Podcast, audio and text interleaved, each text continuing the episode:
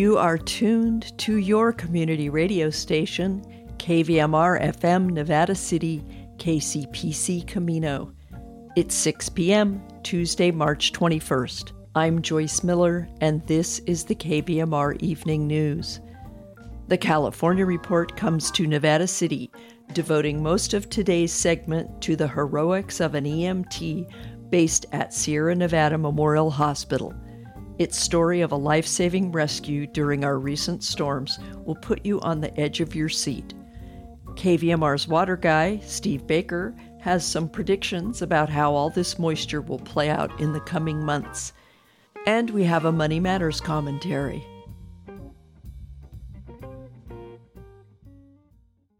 This is the California Report. I'm Madi Bolaños in San Francisco. The community of Allensworth in Tulare County is one of several in the Central Valley that's seen flooding due to the latest atmospheric river to hit California. The town is the first in the state to be founded and governed by African Americans and is now home to a largely Latino population. Residents were ordered to evacuate on Sunday as another atmospheric river is expected to hit California today. But many are staying put. That includes Kayode Kadara and his family.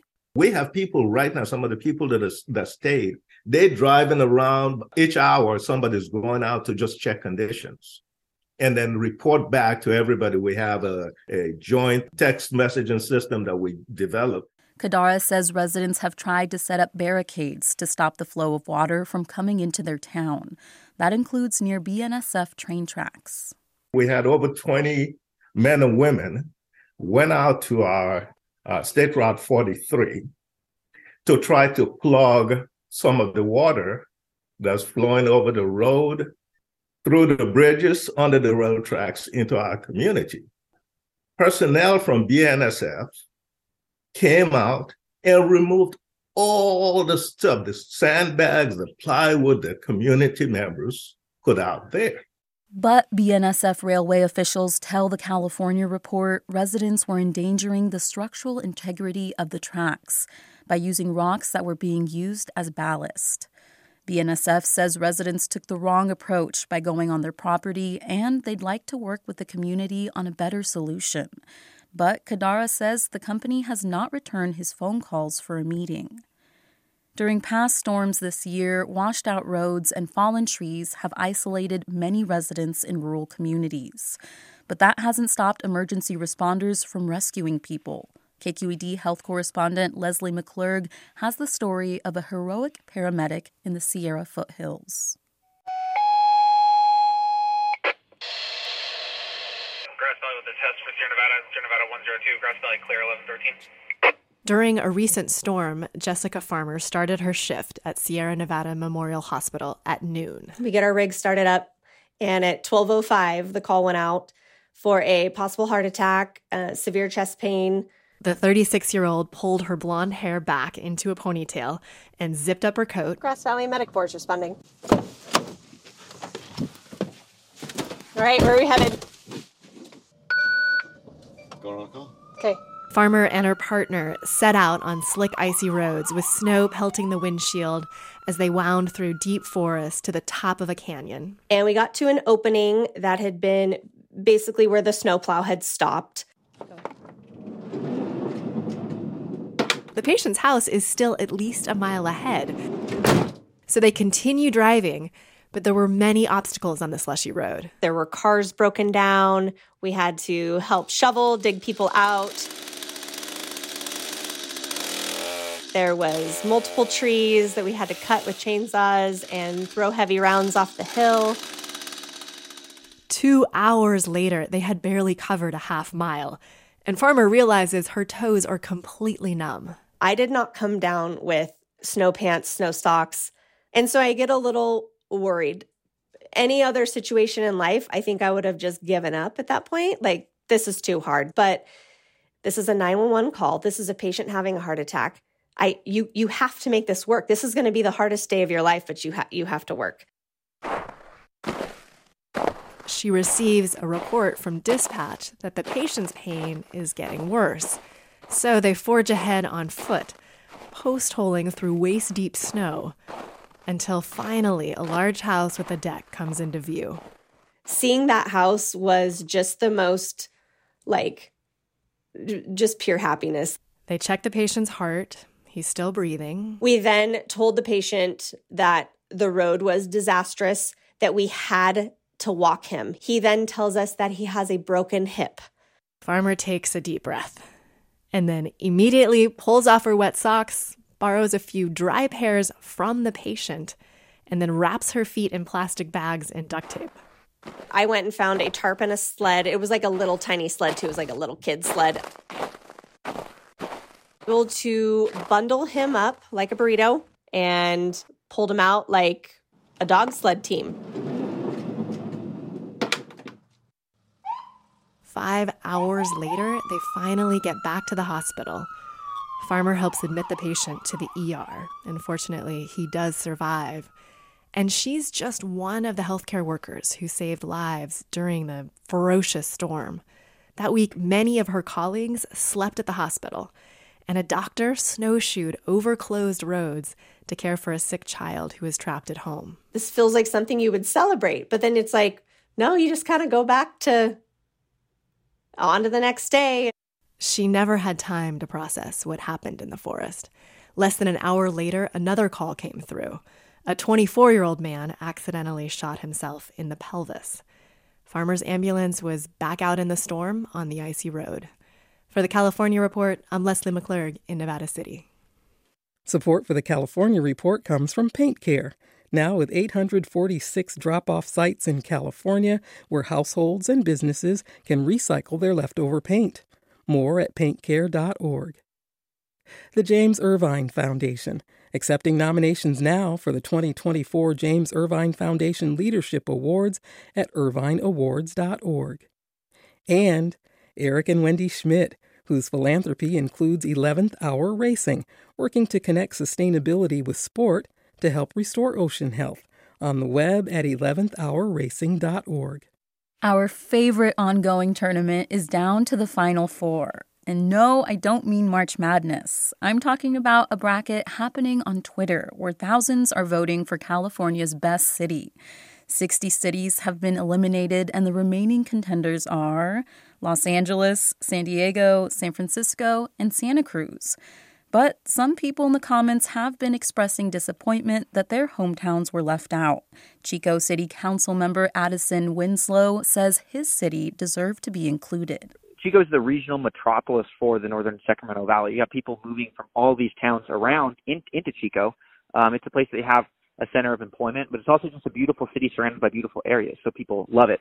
To participate in the last two rounds of voting, go to Twitter at M. Nolan Gray. And that's the California Report for Tuesday, March 21st. We're a production of KQED Public Radio. I'm your host, Madi Bolaños. Thanks for listening and have a great day. In regional news, during a special meeting Monday morning, directors of the Rough and Ready Fire District voted to start the process of dissolving the district. This story comes from the reporting of yubanet.com. The directors voted unanimously to approve a resolution that will set in motion several actions. For one, the district will continue discussions with the Penn Valley and Nevada County Consolidated Fire Districts to ensure fire coverage of the area. The district also resolved to ensure that residents and property owners are kept informed throughout the process of dissolution and subsequent reorganization. S.R. Jones, executive director of Nevada County LAFCO, the Local Area Formation Commission, emphasized that the resolution would touch off a long and structured process. She stressed that Monday's vote was not a dissolution, but that the board is applying to LAFCO for a dissolution. Jones said before any action is taken, LAFCO will examine the board's proposal, look at financing options, and hold a public hearing. She added that the commission is going to want to see a plan in place that will assure coverage or at least a plan for winding down the liabilities of the district. The Rough and Ready directors announced that next week the district will brown out one additional shift. They will continue to work with neighboring districts to keep the district covered. The resolution includes an amendment to use the remaining funding to pay off the loan on the fire station. The directors have said they are determined to keep the station available for a future annexation. The Rough and Ready District will hold another public town hall on the process in April. Now, here's your forecast from the National Weather Service. Expect showers, thunderstorms, gusty winds, and some mountain snow through Wednesday. Abnormally cool temperatures will extend through early next week, with the coolest temperatures expected over the weekend. More precipitation is expected next week. This evening in Nevada City and Grass Valley, rain showers are likely before 2 a.m., then snow showers, possibly mixed with rain, and a low in the mid 30s. Little or no snow accumulation is expected. Southeast wind up to 13 miles per hour, with gusts up to 20 miles per hour, will become light after midnight. Wednesday, rain and snow showers are likely, turning to rain after 8 a.m., with a high of 48. Once again, little or no snow accumulation is expected. Wednesday night, a chance of showers and a low around 37. For Truckee and Lake Tahoe, a winter weather advisory is in effect until 11 tonight, with a chance of snow showers and thunder and a low around 20. New snow accumulation of less than one inch is possible. Wednesday, a chance of snow showers, then partly sunny, with a high near 36. Wednesday night, a chance of snow showers and a low around 20. For Sacramento and Woodland, a wind advisory is in effect until 9 tonight, with southeast winds up to 25 miles per hour and gusts up to 45 miles per hour expected in the Sacramento Valley and the Delta. Winds are expected to decrease after midnight. Showers are likely with a low around 46. Wednesday, a chance of showers, then becoming mostly sunny with a high near 57 and a low in the mid 40s. You're listening to the evening news on KVMR.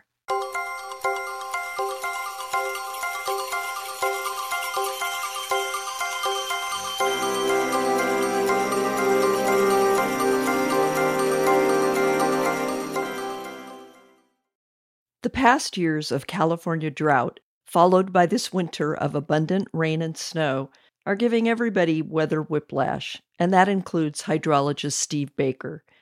In this conversation with KVMR's Paul Emery, our resident water expert advises enjoy the moisture, but be vigilant too. This water news with Steve Baker is supported by Clearwater and Filtration on Rough and Ready Highway, Grass Valley. Steve, we have um, all been experiencing this really extreme weather with rain and snow. Uh, I don't know about you, but I'm really wondering about this year's storms um, and what they mean for us in California. How, how, how can we look at this? You know, first of all, we need to understand what has just happened to us, all right? And then we can look at the ramifications for more flooding, drought, fire, environmental habitats, okay? Okay, what just happened? Because there's so much water in the atmosphere, and that's because we have a slowly warming climate. It's everyone knows that. Uh, there are these narrow bands of moisture in the atmosphere that have been crossing the Pacific. Okay, now these have been delivering an intensely focused water delivery to every uh, th- through the end of this what appears to be like a band. I, I, I envision it as imagine a, a hose that's pointed at California and it's swinging around based on the winds. And we happen to be in front of it this year. And so California and the uh, western coast has, has always experienced these. You know, we call them atmospheric river storms now, but they were the Pineapple Express. That's how it was expressed in the past. But we're, we're experiencing these in a much greater rate and also intensity. So that's what we just went through.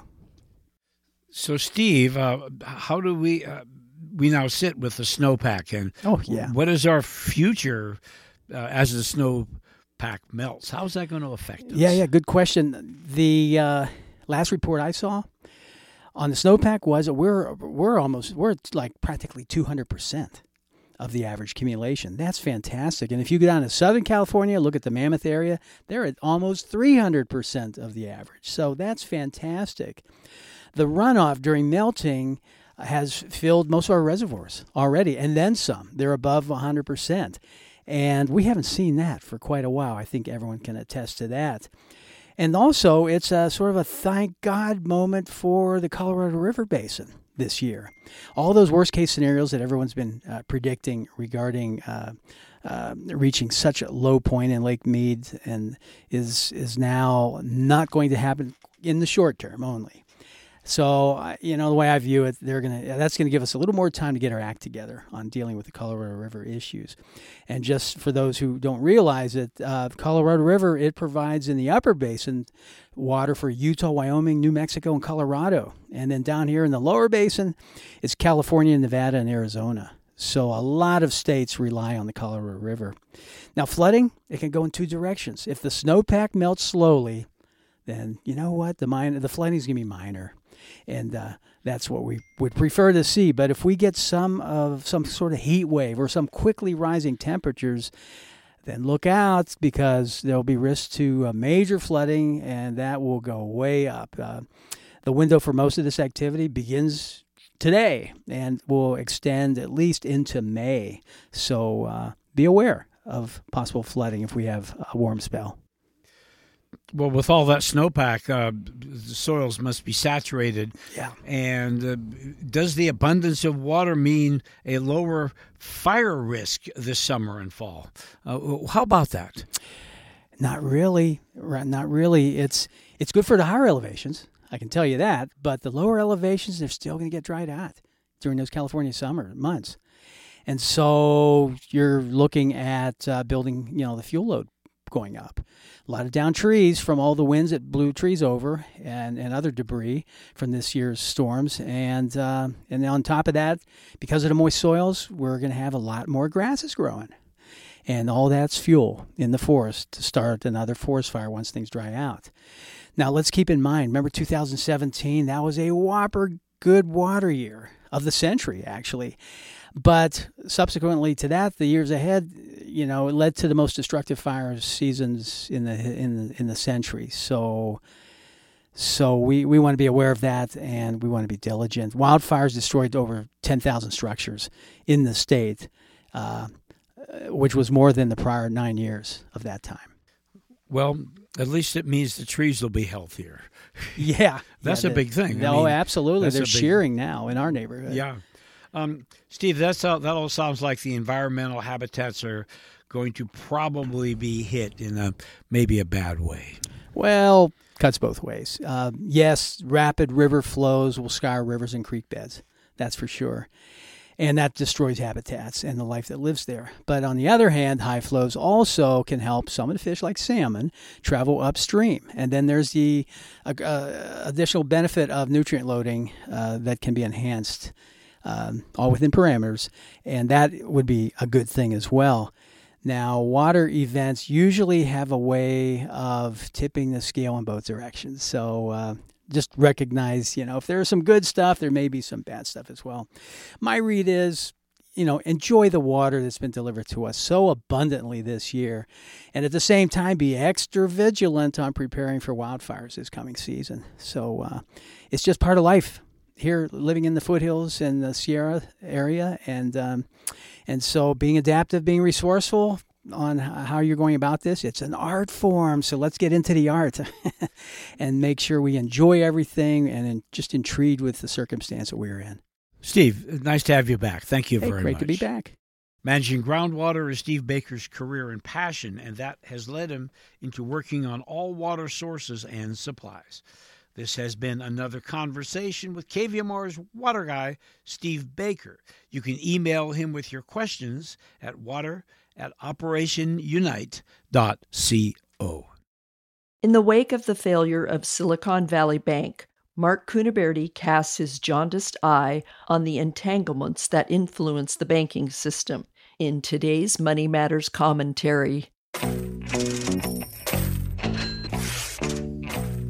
Welcome to another edition of Money Matters. My name is Mark Cuniberti. Ever since the news hit the wires that Silicon Valley Bank shuttered its doors, people have been filling my email inbox with questions about what it means to them at a grassroots level. It's a scary event to many, and they have a right to be concerned. After all, who wants to wake up one morning and read their bank is closed and that you don't have access to your money? In a bank closure, it can be hours to days before regulators sort out the mess, at least enough to open the doors and turn on the ATM so you can withdraw your funds. For me, it's frustrating as I can't tell you how many times I've covered bank blowups and the promises by bank regulators they've fix the problem. Like, how many times have we been told that, right? Have we have progressed along in the U.S. banking system over the years? The idea of an FDIC coverage for bank balances has morphed into somewhat of a joke. I can best explain this by saying the day after the Silicon Valley Bank folded, Secretary of the Treasury and ex Federal Reserve Chief Janet Yellen went on national TV and said there would be no bank bailout of Silicon Valley Bank. When I saw that on the evening news, I literally literally yelled out, Bullshit! In reality, we have arrived at a point in time when I can comfortably say the government is handcuffed when it comes to guaranteeing retail bank accounts over and above $250,000, the supposedly current FDIC limit.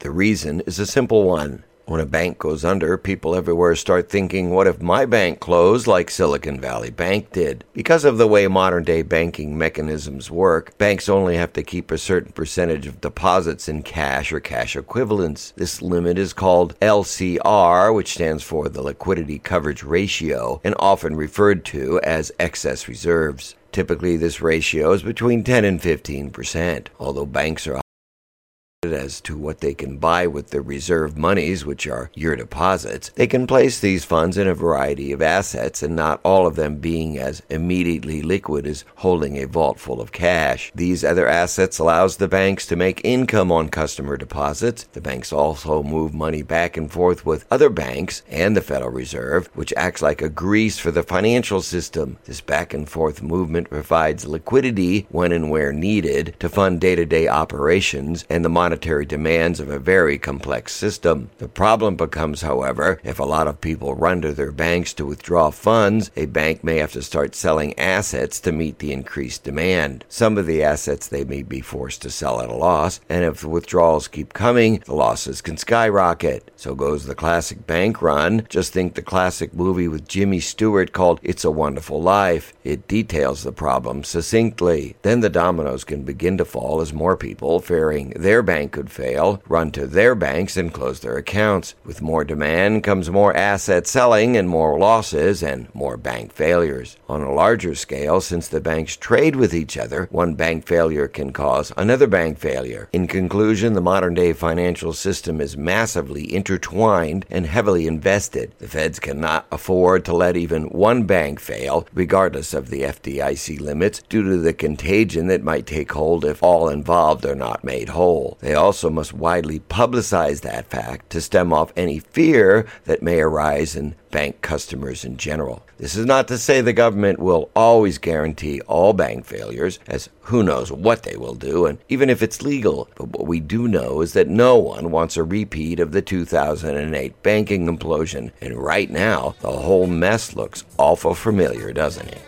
I'm watching the market so you don't have to, and that does it for today's Money Matters. Remember, the newscast expresses my opinion only and is not meant as investment advice or a recommendation to buy or sell any securities, nor represents the opinion of any bank, investment firm, advisor, nor this media outlet, its staff, members, or underwriters. I hold a BA in economics with honors in 1979 and California insurance license OL34249, and I'm a Medicare agent approved in the the state of California. Our website is moneymanagementradio.com, where everything is free, our way of saying thank you for listening to your community radio station. My name's Mark Cuniberti.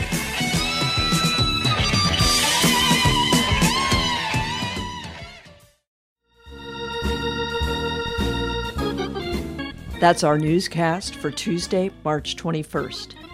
The KVMR Evening News is produced by KVMR News Director Claudio Mendonça and airs every weeknight at 6. Remember to tune in to KVMR in case of emergency to get up to the minute reports at the top of the hour or as news breaks. If you missed any of our newscasts or interviews, you can listen at kvmr.org or wherever you get your podcasts. And you can always connect with us on Facebook and Instagram. This is Joyce Miller signing off. Join us Wednesday for the next edition of the KVMR Evening News.